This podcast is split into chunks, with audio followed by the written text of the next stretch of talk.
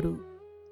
आप सुन रहे हैं an autobiography of a yogi जिसे लिखा है परमहंस योगानंद जी ने और आवाज़ दी है मैंने, यानी संगीता ने। चलिए सुनते हैं प्रकरण 24 मेरा संन्यास ग्रहण स्वामी संस्थान के अंतर्गत। गुरुदेव, मेरे पिताजी मुझसे बंगाल नागपुर रेलवे में एक अधिकारी का पद ग्रहण करने के लिए आग्रह करते रहे हैं। परंतु मैंने साफ़ मना कर दिया है। फिर मैंने आशा के साथ कहा, गुरुदेव, क्या आप मुझे स्वामी परंपरा की सन्यास दीक्षा नहीं देंगे? मैं अनुनय पूर्वक अपने गुरु की ओर देखता रहा। विगत वर्षों में मेरे निश्चय की गहराई की परीक्षा लेने के लिए उन्होंने मेरे इसी अनुरोध को कई बार ठुकरा दिया था, परंतु आज अनुग्रहपूर्ण मुस्कान उनके मुखमंडल पर आ गई। ठीक है। कल मैं तुम्हें सन्यास दीक्षा दे दूँगा। फिर शांत भाव से वे कहते गए, मुझे खुशी है कि सन्यास ग्रहण करने की इच्छा पर तुम अटल रहे। लाहिड़ी महाशय प्रायः कहा करते थे, अपने जीवन के वसंत में यदि तुम ईश्वर को आमंत्रित नहीं करोगे तो तुम्हारे जीवन के शिशिर में वे तुम्हारे पास नहीं आएँगे। प्रिय गुरुदेव मैं आप ही की भांति स्वामी परंपरा में शामिल होने की अपनी इच्छा को कभी नहीं छोड़ सकता था। असीम स्नेह के साथ उनकी ओर देखते हुए मैं मुस्कुराया। अविवाहित पुरुष प्रभु से संबंधित बातों की चिंता में रहता है कि कैसे वो प्रभु को प्रसन्न करे। परंतु विवाहित पुरुष संसार की बातों की चिंता में रहता है कि कैसे वो अपनी पत्नी को प्रसन्न करे। मैंने अपने अनेक मित्रों के जीवन का विश्लेषण किया था, जिन्होंने कुछ आध्यात्मिक साधना करने के बाद विवाह कर लिया था। सांसारिक जिम्मेदारियों के सागर में कूद पड़ने के बाद गहरा ध्यान करने के अपने संकल्पों को वे भूल गए थे। प्रभु को अपने जीवन में द्वितीय श्रेणी का स्थान देने की मैं कल्पना भी नहीं कर सकता था। वे ही तो समस्त ब्रह्मांड के स्वामी हैं।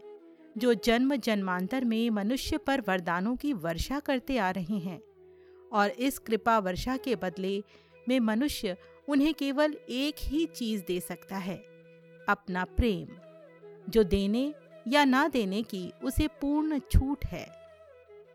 सृष्टि के अणु परमाणुओं में अपनी उपस्थिति को रहस्य के आवरण में छिपाए रखने के लिए अनंत उपायों की योजना के जो कष्ट सृष्टिकर्ता ने उठाए हैं उसमें उसका केवल एक ही उद्देश्य हो सकता है। उसकी एक ही भावुक इच्छा हो सकती है कि मनुष्य स्वेच्छा से उसकी तलाश करे।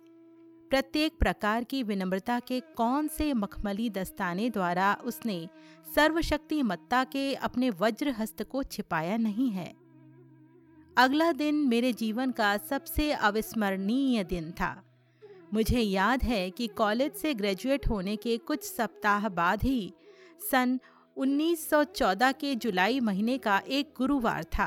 अपने श्रीरामपुर आश्रम के भीतर के एक बरामदे में श्री युक्तेश्वर जी ने एक श्वेत रेशमी वस्त्र को संन्यास धर्म के परंपरागत गेरुए रंग में डुबोया। जब वस्त्र सूख गया तो मेरे गुरु ने उसे एक सन्यासी के वस्त्र के तौर पर मेरे बदन पर लपेट दिया। किसी दिन तुम पश्चिम में जाओगे, जहाँ रेशमी वस्त्रों को पसंद किया जाता है।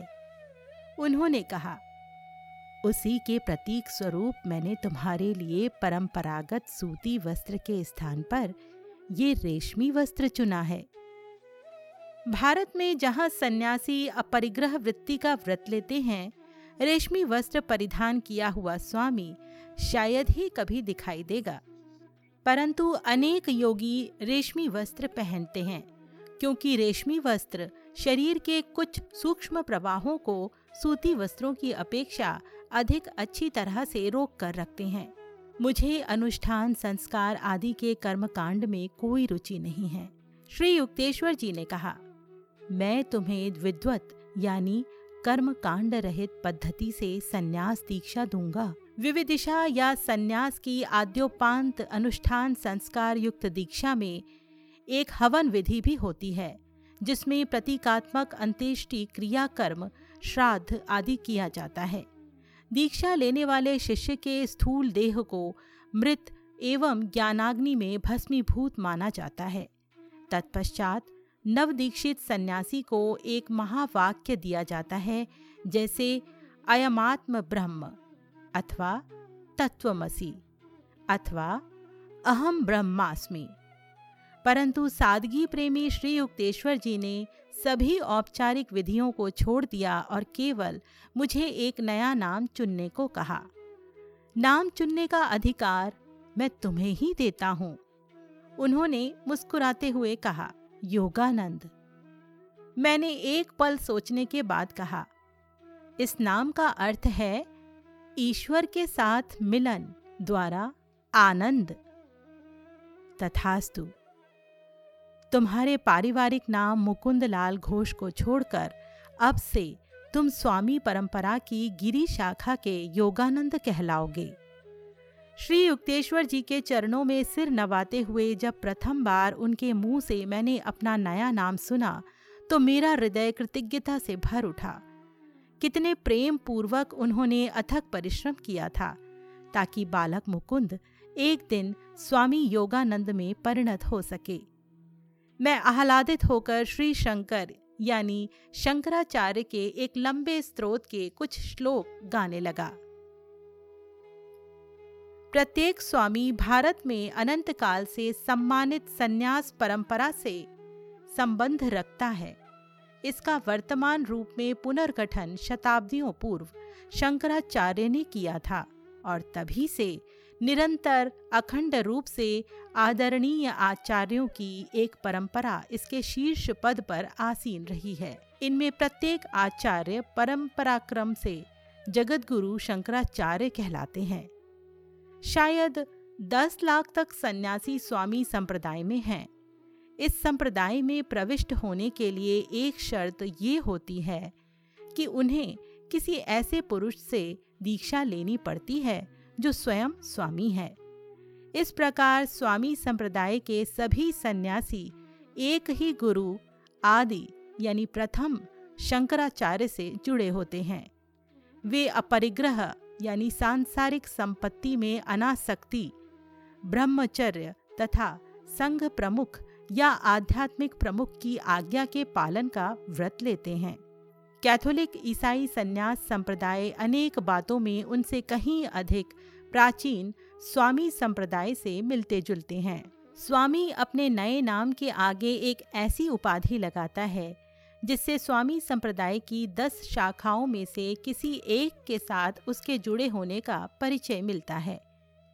इन दस शाखाओं में या दशनामियों में एक शाखा है, गिरी, जिससे स्वामी श्री युक्तेश्वर गिरी और उनका शिष्य होने के नाते मैं स्वयं संलग्न हूँ। अन्य शाखाएँ हैं, सागर, भारती, पुरी, सरस्वती, तीर्थ, अरण्य, आश्रम, वन और पर्वत।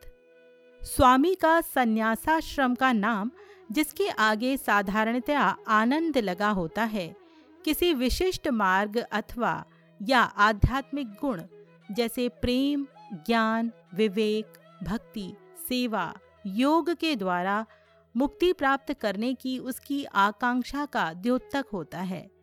उसके नाम के बाद लगने वाले दशनामी में से एक उपाधि प्रकृति के साथ उसकी समरसता का प्रतीक होती है। समस्त मानव जाति की निस्वार्थ सेवा तथा व्यक्तिगत संबंधों एवं महत्वाकांक्षाओं के त्याग के आदर्श के कारण अधिकांश स्वामी गण भारत में और कभी कभी विदेशों में भी सक्रिय रूप से मानवतावादी एवं शैक्षणिक कार्यों में लग जाते हैं। जाति, पंथ, वर्ग, वर्ण, वंश या स्त्री पुरुष का भेदभाव छोड़कर स्वामी विश्व बंधुत्व के आदर्श पर चलता है। परम ब्रह्म के साथ संपूर्ण एक रूप हो जाना ही उसका लक्ष्य होता है। सोते, जागते अपनी चेतना को अहम ब्रह्मास्मि के विचार से सराबोर करता हुआ वो संपूर्ण तृप्ति के साथ संसार में विचरण करता है, परंतु संसार की किसी बात में लिप्त नहीं होता। केवल इसी ढंग से वो अपनी स्वामी पदवी को सार्थक कर सकता है जिसका अर्थ होता है स्व, या अपनी आत्मा के साथ एक रूप होने का प्रयास करने वाला। श्री युक्तेश्वर जी स्वामी भी थे और योगी भी। पूज्य स्वामी संप्रदाय से जुड़ा होने के कारण स्वामी बना हर सन्यासी योगी नहीं होता, जो ईश्वर साक्षात्कार के लिए किसी वैज्ञानिक प्रवधि का अभ्यास करता हो, वही योगी होता है। वो विवाहित भी हो सकता है और अविवाहित भी। सांसारिक जिम्मेदारियों को निभाने वाला भी हो सकता है या विशिष्ट धर्म संप्रदाय से संबद्ध भी।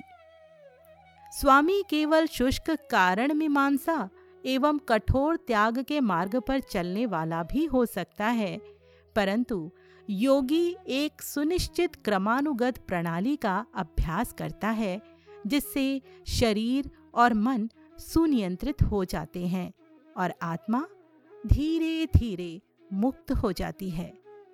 किसी भावनात्मक आधार पर या विश्वास के वश होकर कुछ भी ना मानते हुए योगी ऐसी पूर्ण परीक्षित प्रवधियों का क्रमानुसार अभ्यास करता है, जिन्हें सर्वप्रथम प्राचीन ऋषियों ने निर्धारित किया था। भारत की प्रत्येक पीढ़ी में योग साधना ने ऐसे लोग पैदा किए हैं, जो सच्चे अर्थ में मुक्त और ईसा सदृश योगी हुए। किसी भी अन्य विज्ञान की तरह ही योग विज्ञान का भी किसी भी देश और काल के लोगों द्वारा प्रयोग किया जा सकता है। कुछ अज्ञानी लेखकों का ये प्रतिपादन पूर्णतः गलत है कि योग साधना खतरनाक है। या पाश्चात्यों के लिए ठीक नहीं है। ये खेत की बात है। इस गलत प्रतिपादन ने योग साधना के अनेक सच्चे और उत्सुक आकांक्षियों को उसके बहुमुखी लाभ को प्राप्त करने के प्रयास से विमुख कर दिया। योग साधना विचारों के स्वाभाविक कोलाहल को शांत करने की एक पद्धति है। विचारों का ये कोलाहल सभी देशों के सभी मनुष्यों को समान रूप से अपने मूल आत्म स्वरूप की झलक देखने से वंचित कर देता है। स्वास्थ्यप्रद सूर्य प्रकाश की भांति ही योग साधना भी पौवार्त्य और पाश्चात्य लोगों के लिए समान रूप से लाभदायी है। बहुतांश लोगों के विचार अशांत और चंचल होते हैं। अतः मन नियंत्रण के विज्ञान योग साधना की आवश्यकता स्पष्ट है। प्राचीन ऋषि पंतजलि योग की व्याख्या इस प्रकार करते हैं। चित्त में एक के बाद एक उठती ही रहने वाली लहरों को शांत करना, उनका संक्षिप्त परंतु अत्यंत ज्ञान युक्त ग्रंथ योग सूत्र, हिंदू षड दर्शन में से एक दर्शन है। पाश्चात्य दर्शनों के विपरीत हिंदू षड दर्शन में न केवल सैद्धांतिक तत्वावलोकन, बल्कि व्यवहारिक प्रणालियों का भी समावेश है। तत्व मीमांसा में सामने आ सकने वाले प्रत्येक प्रश्न का गहन विचार करने के पश्चात हिंदू शास्त्र छह निश्चित मार्ग बताते हैं, जिनका उद्देश्य हमेशा के लिए दुख मुक्त होकर अक्षय आनंद की प्राप्ति करना है। उत्तरकालीन उपनिषद कहते हैं कि छह दर्शनों में से योग सूत्र में ही सत्य की प्रत्यक्ष अनुभूति करने की सबसे प्रभावी पद्धतियाँ हैं। योग की व्यवहार योग्य प्रवधियों के अभ्यास से मनुष्य कल्पना के बंजर प्रदेश को हमेशा के लिए पीछे छोड़कर परम तत्व की प्रत्यक्ष अनुभूति करता है। पतंजलि की योग पद्धति अष्टांग योग के नाम से जानी जाती है। इसके पहले दो अंग हैं। पहला यमह नैतिक सदाचार, अहिंसा, सत्य अस्तेय ब्रह्मचर्य और अपरिग्रह का पालन और नियम धर्माचरण, यानी शौच, संतोष, तप, स्वाध्याय और ईश्वर प्राणिधान। इसकी अगली सीढ़ियाँ हैं, आसन, यानी शरीर की उचित स्थिति, स्थिर सुखमासनम। मेरुदंड सीधा और ध्यान के लिए आरामप्रद अवस्था में निश्चल शरीर। प्राणायाम, यानी सूक्ष्म जीवन प्रवाह या प्राण पर नियंत्रण, और प्रत्याहार, यानी इंद्रियों को बाह्य विषयों से निवृत्त कर अंदर वापस मोड़ लेना। आखिरी सीढ़ियाँ योग के प्रत्यक्ष अंग हैं। धारणा, यानी एकाग्रता। मन को एक ही विचार पर एकाग्र रखना। ध्यान और समाधि, यानी परा चैतन्य का अनुभव। योग का ये अष्टांग मार्ग साधक को कैवल्य के अंतिम लक्ष्य पर पहुँचा देता है, जिसमें योगी किसी भी बोध शक्ति की पहुँच से परे के सत्य को जान लेता है। ये प्रश्न मन में आ सकता है कि कौन बड़ा है, स्वामी या योगी? जब ईश्वर के साथ एकता स्थापित हो जाती है, तब विभिन्न मार्गों के भेद अपने आप ही समाप्त हो जाते हैं। परंतु भगवत गीता में कहा गया है कि योग शास्त्र की पद्धतियाँ सर्व समावेशक हैं। ये पद्धतियाँ केवल विशिष्ट प्रकार के या विशिष्ट स्वभाव गुणों वाले व्यक्तियों जैसे संन्यास्त जीवन की ओर झुकाव रखने वाले अत्यंत कम लोगों के लिए ही निर्धारित नहीं है। योग साधना के लिए किसी विशिष्ट संप्रदाय के साथ औपचारिक तौर पर जुड़े रहना भी आवश्यक नहीं है। योग विज्ञान उस मूलभूत आवश्यकता की पूर्ति करते हैं, जो सबके लिए एक समान होती है। अतः, ये सबके लिए समान रूप से लागू होता है। सच्चा योगी अपने कर्तव्यों का निर्वाह करते हुए संसार में रह सकता है। वहाँ वो पानी पर तैरते मक्खन की तरह होता है। आसानी से पतला बनाए जा सकने वाले अनुशासन विहीन मानव जाति रूपी दूध की तरह नहीं। यदि मनुष्य अपने अहंकार की इच्छा वासनाओं में मानसिक रूप से लिप्त ना हो और जीवन में अपनी भूमिका को केवल ईश्वर का एक स्वैच्छिक माध्यम बनाकर अदा करे तो सांसारिक कर्तव्यों को निभाने के लिए उसे ईश्वर से अलग होने की आवश्यकता नहीं रहती। अमेरिका या यूरोपीय देशों में या अन्य अहिंदू देशों में रहने वाले ऐसे कई महान लोग आज इस संसार में हैं, जिन्होंने योगी या स्वामी जैसे शब्द भी कभी सुने नहीं होंगे, परंतु फिर भी इन शब्दों के वे जीते जागते उदाहरण हैं। मानव जाति की निस्वार्थ सेवा करने के कारण या मनोवेगों और विचारों पर पूर्ण नियंत्रण होने के कारण या ईश्वर पर एक निष्ठ प्रेम होने के कारण या एकाग्रता की तीव्र शक्ति के कारण वे एक अर्थ में योगी ही हैं, क्योंकि उन्होंने अपने समक्ष योग का लक्ष्य निर्धारित कर लिया है आत्म संयम यदि इन लोगों को योग का निश्चित विज्ञान सिखाया जाए, जिसके अभ्यास से मनुष्य के मन और जीवन की दिशा पर अधिक सचेत नियंत्रण प्राप्त हो जाता है तो ये लोग और अधिक ऊँचे उठ सकते हैं। कुछ पाश्चात्य लेखकों ने योग शास्त्र के बारे में ऊपरी तौर पर गलत धारणा बना ली, परंतु इन लोगों ने कभी भी योग का अभ्यास करके नहीं देखा है। योग के सम्मान में प्रकट किए गए अनेक विचारशील वक्तव्यों में से यहाँ स्विट्जरलैंड के प्रख्यात मानस शास्त्री डॉक्टर सी जी जंग के विचार उल्लेख करने योग्य हैं। डॉक्टर जंग लिखते हैं, जब कोई साधना प्रणाली अपने को वैज्ञानिक पद्धति कहकर प्रस्तुत करती है तो पश्चिम में अनुयायी मिलने के प्रति वो निश्चिंत हो सकती है। योग साधना इस पर खरी उतरती है। नवीनता के आकर्षण और आधी समझी गई बात के प्रति अनुभूत होने वाली जिज्ञासा के अतिरिक्त भी योग को अनेका अनेक अनुयायी मिल सकने के अच्छे खासे कारण हैं। योग नियंत्रित अनुभूति की संभावना प्रस्तुत करता है और इस प्रकार तथ्यों की विज्ञान निष्ठ आवश्यकता की पूर्ति करता है और इसके अलावा उसकी व्यापकता और गहराई उसकी श्रद्धास्पद आयु, उसका सिद्धांत और पद्धति, जिसमें जीवन की हर अवस्था का समावेश है, इन सब के कारण योग स्वप्नातीत संभावनाओं का अवसर प्रदान करता है।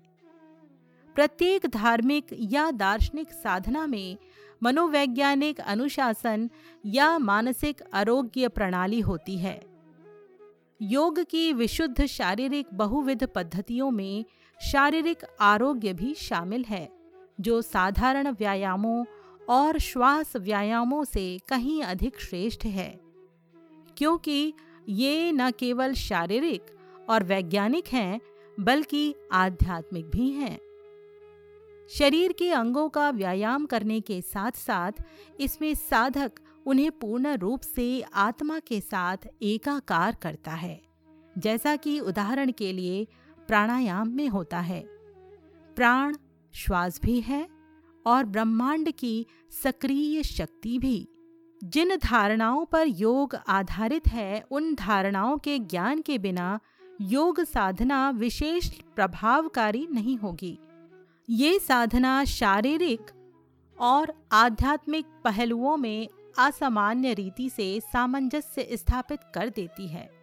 पूर्व में जहाँ ये संकल्पनाएँ और पद्धतियाँ विकसित हुईं और जहाँ हज़ारों वर्षों की अखंड परंपरा ने आध्यात्मिक नींव तैयार कर दी है, मुझे पूर्ण विश्वास है कि योग, शरीर और मन दोनों को इस प्रकार एकीभूत कर देने की सर्वांग पूर्ण समुचित पद्धति है कि उसके बारे में कोई शंका ही नहीं रहती। शरीर, मन की ये युति एक ऐसी मनोवैज्ञानिक अवस्था उत्पन्न करती है कि उस अवस्था में अतीन्द्रिय अनुभूति संभव हो जाती है। पश्चिम में भी वो दिन अब निकट आ रहा है, जब आत्म संयम के आंतरिक विज्ञान की उतनी ही आवश्यकता महसूस होगी, जितनी की बाह्य प्रकृति पर विजय की। अब वैज्ञानिक दृष्टिया निर्विवाद रूप से सिद्ध हुए इस सत्य के साथ कि घन पदार्थ वास्तव में और कुछ न होकर केवल ऊर्जा शक्ति का घनीभूत रूप है। इस आणविक युग में मनुष्य का मन अधिक संयमी और विस्तृत होगा। पत्थरों और धातुओं में निहित शक्तियों से कहीं अधिक महान शक्तियों को मानवीय मन अपने अंदर उन्मुक्त कर सकता है और उसे करना चाहिए, ताकि कहीं अभी अभी बंधन मुक्त हुआ पदार्थ आणविक राक्षस पलटकर जगत का विवेकहीन विनाश न कर दे। अड़ुबम के विषय में मानव जाति की चिंता का एक अप्रत्यक्ष लाभ ये हो सकता है कि योग विज्ञान में लोगों की व्यवहारिक रुचि बढ़ जाएगी, जो सच्चे अर्थ में बम से रक्षा का आश्रय स्थान है। प्रकरण 24 यही संपन्न होता है। An autobiography of a yogi के सभी प्रकरण बाधा रहित सुनने के लिए आप इस चैनल को सब्सक्राइब भी कर सकते हैं। सुनते रहिए an autobiography of a yogi मेरे यानी संगीता के साथ। जय गुरु।